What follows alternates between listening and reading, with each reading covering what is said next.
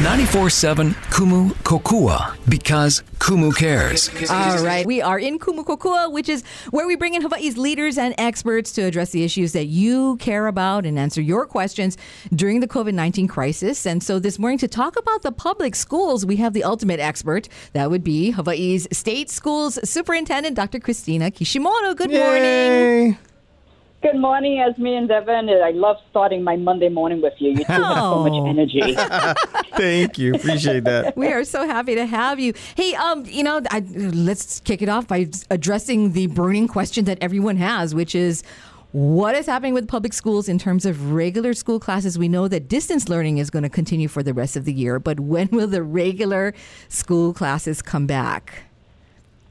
So I would love to talk about regular. I don't think regular or normal is in our vocabulary these days. It's really tough uh, to say what's happening next. So we're looking at, you know, every four weeks what's going on. We are extending the continuity of learning, which is our, you know, distance learning approach and our mixed learning uh, approach using packets as well through May 28th. And then uh, about two weeks later, we're going to start summer school and we're going to extend that um, online learning uh, into our summer school program. Okay. We're still looking at whether we can bring some of our younger kids back uh, in small groups for summer learning. We want to make sure they don't fall behind. The 21 school year, 2021 school year begins on August 4th. And so we're already thinking about what may that look like. And, and we're going to wait the next few weeks and see what happens in terms of further health guidance. Okay, okay. Are you folks still working with that four week of no new COVID 19 cases sort of standard? No, and I think there was a lot of confusion around that. That was uh, language that we got early on from CDC when they didn't really want to give schools guidance on how to reopen, so they stayed really broad around that.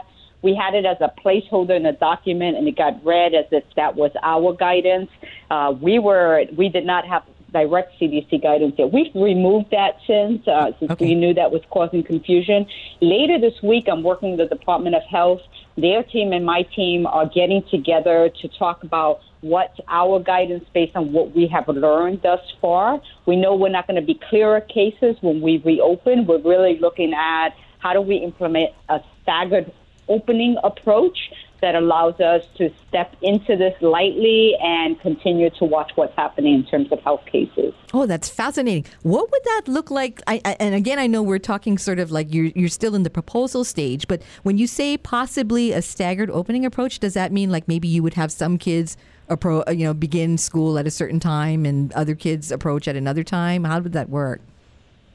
Yes, I'm going to be looking at it. We're going to have conversations about even as early as this summer. Can we bring some of our students in the in the lower elementary grades uh, who need extended time for reading and math and skill development, um, where they're not seeing that success online? Can we bring small groups of students back, or can we bring you know individual students who need some special ed services that require hands-on approaches like our occupational therapy or physical therapy.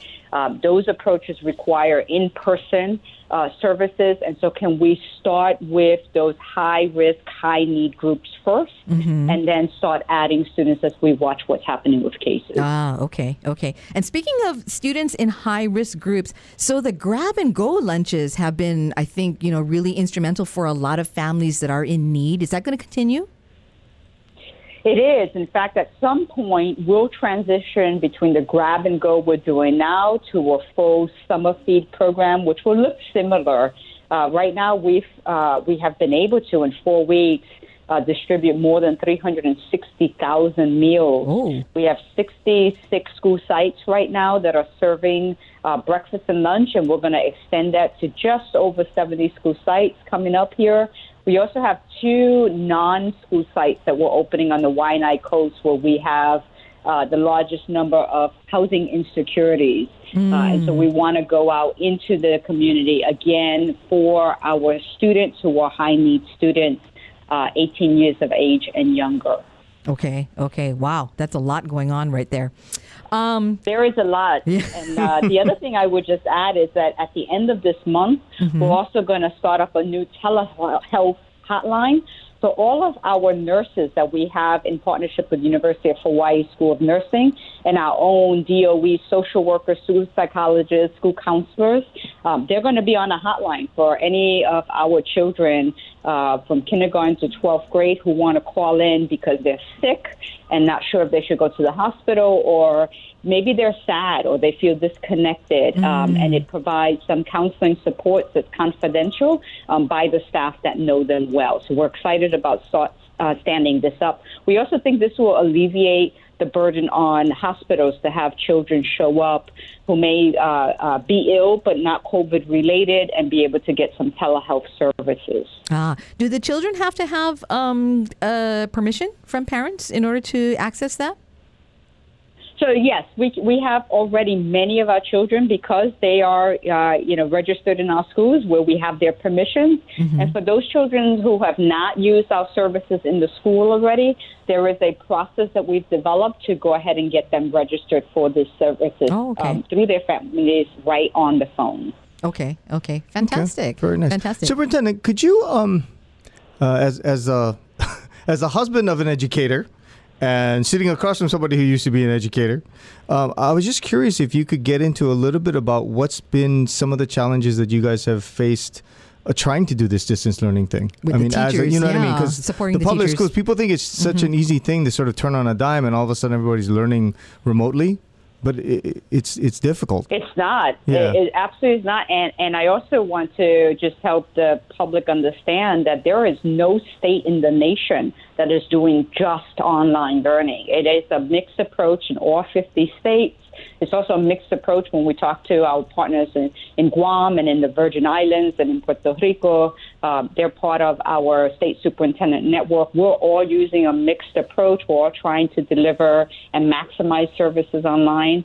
But you know what we hear from parents is it is less about having access to the device because mm-hmm. many of our schools or all of our schools are really distributing laptops or Chromebooks or some kind of device that, that children can use at home. It's more about what's happening in the home. If mm. mom and dad and auntie are online doing their work, they're teleworking, and then they have multiple children who are trying to be online at the same time, it is causing some overload issues or even, you know, issues on the family trying to manage multiple kids on top of the adults being online. So Yeah. we're trying to be very supportive and say, if you want a packet, we're not questioning uh, or, or forcing you to be online. And we've got to be very understanding. This needs to be a family choice, and we should not be pressuring families to be online if they have other situations they have to manage. So this is about working with the with the Ohana, right? Yeah, yeah. Actually, it's it's. I'm thankful that you brought that up because one of our Kumu listeners, Verna, had actually asked a specific question. She said, "Can you ask the superintendent? Can there be some support and guidance for parents who are having to teach for the first time? Um, and uh, is are there any plans for that, or do you have any suggestions for them?" So I, my my number one suggestion is please call your teacher or call the principal of the school. There are lots of supports being provided by Okay. the school site um, in terms of either directly the teacher or a support staff member at the school being able to talk families through the online learning. Or they also have other partners that are nonprofits or for profits that have partnered with them that are providing supports to families. As we go into the summer, uh, one of the things we're looking at is how do we stand up another network of, of folks, even beyond the school system, that can provide parental training and support on online learning. This is a new reality for us.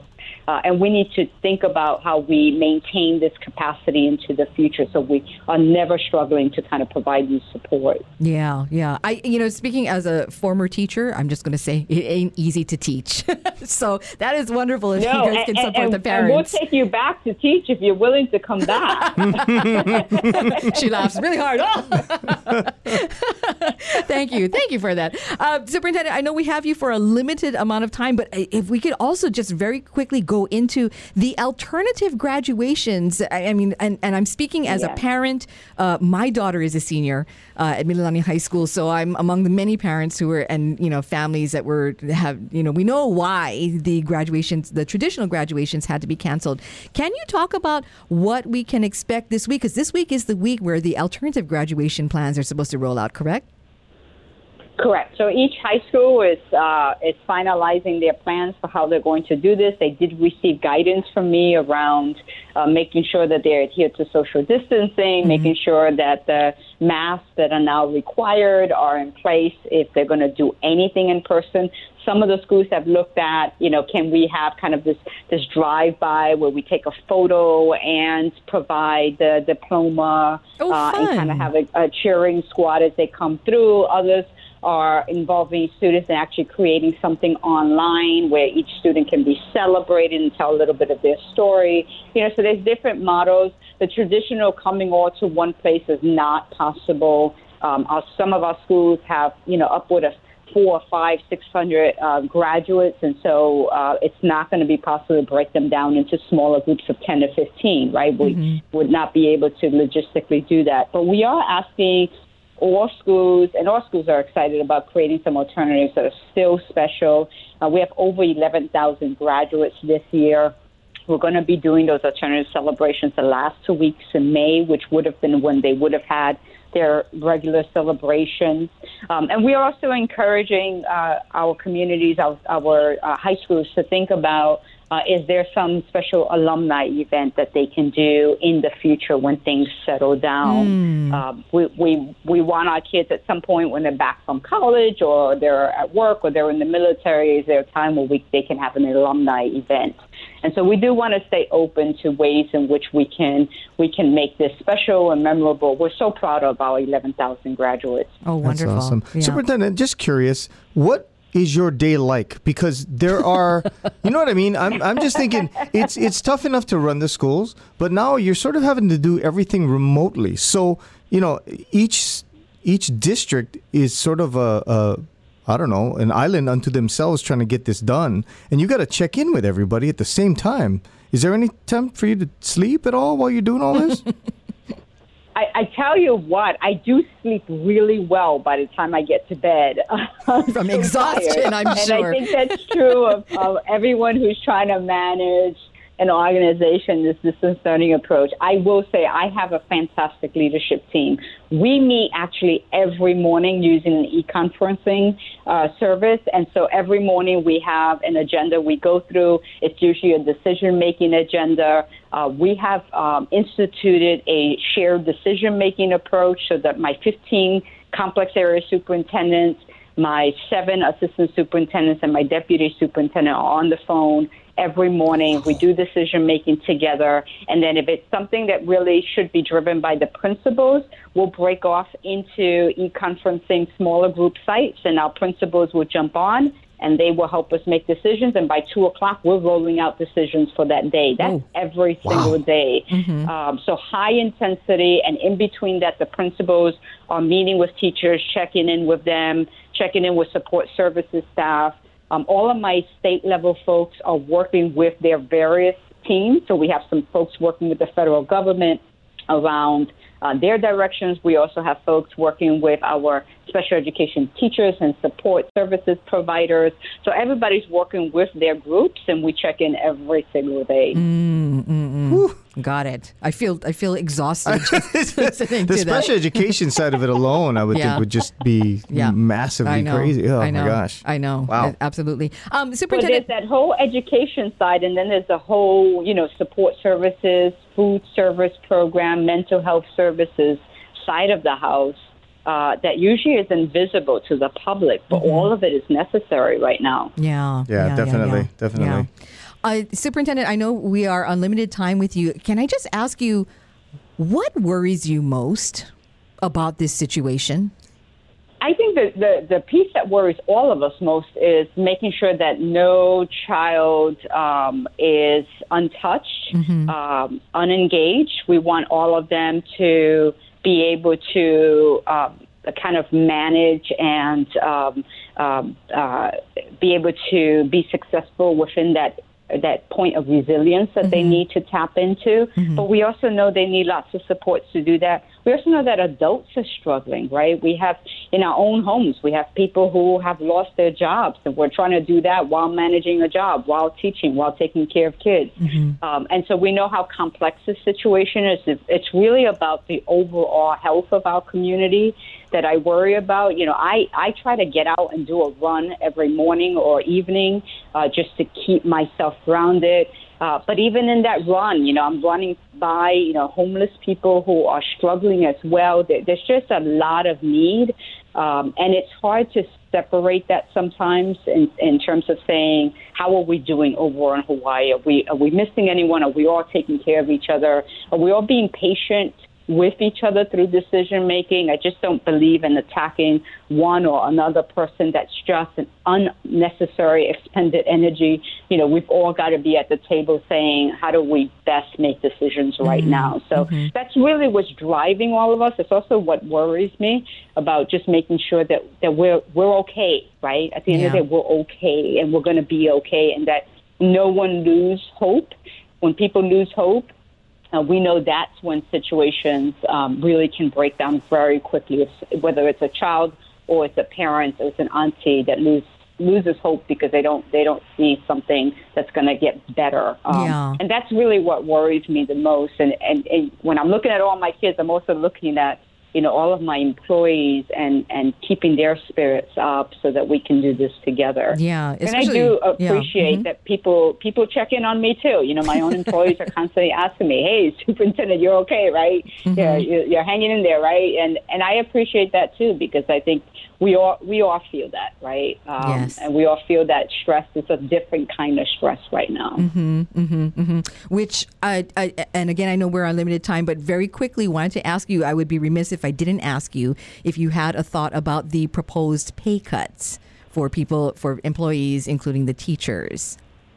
Yeah, I, you know, I will say that um, we know revenues have been mm-hmm. decimated in this state. We've got to figure out a way out of this as a state. Uh, the last resort, hopefully, is going to be cutting anyone's pay.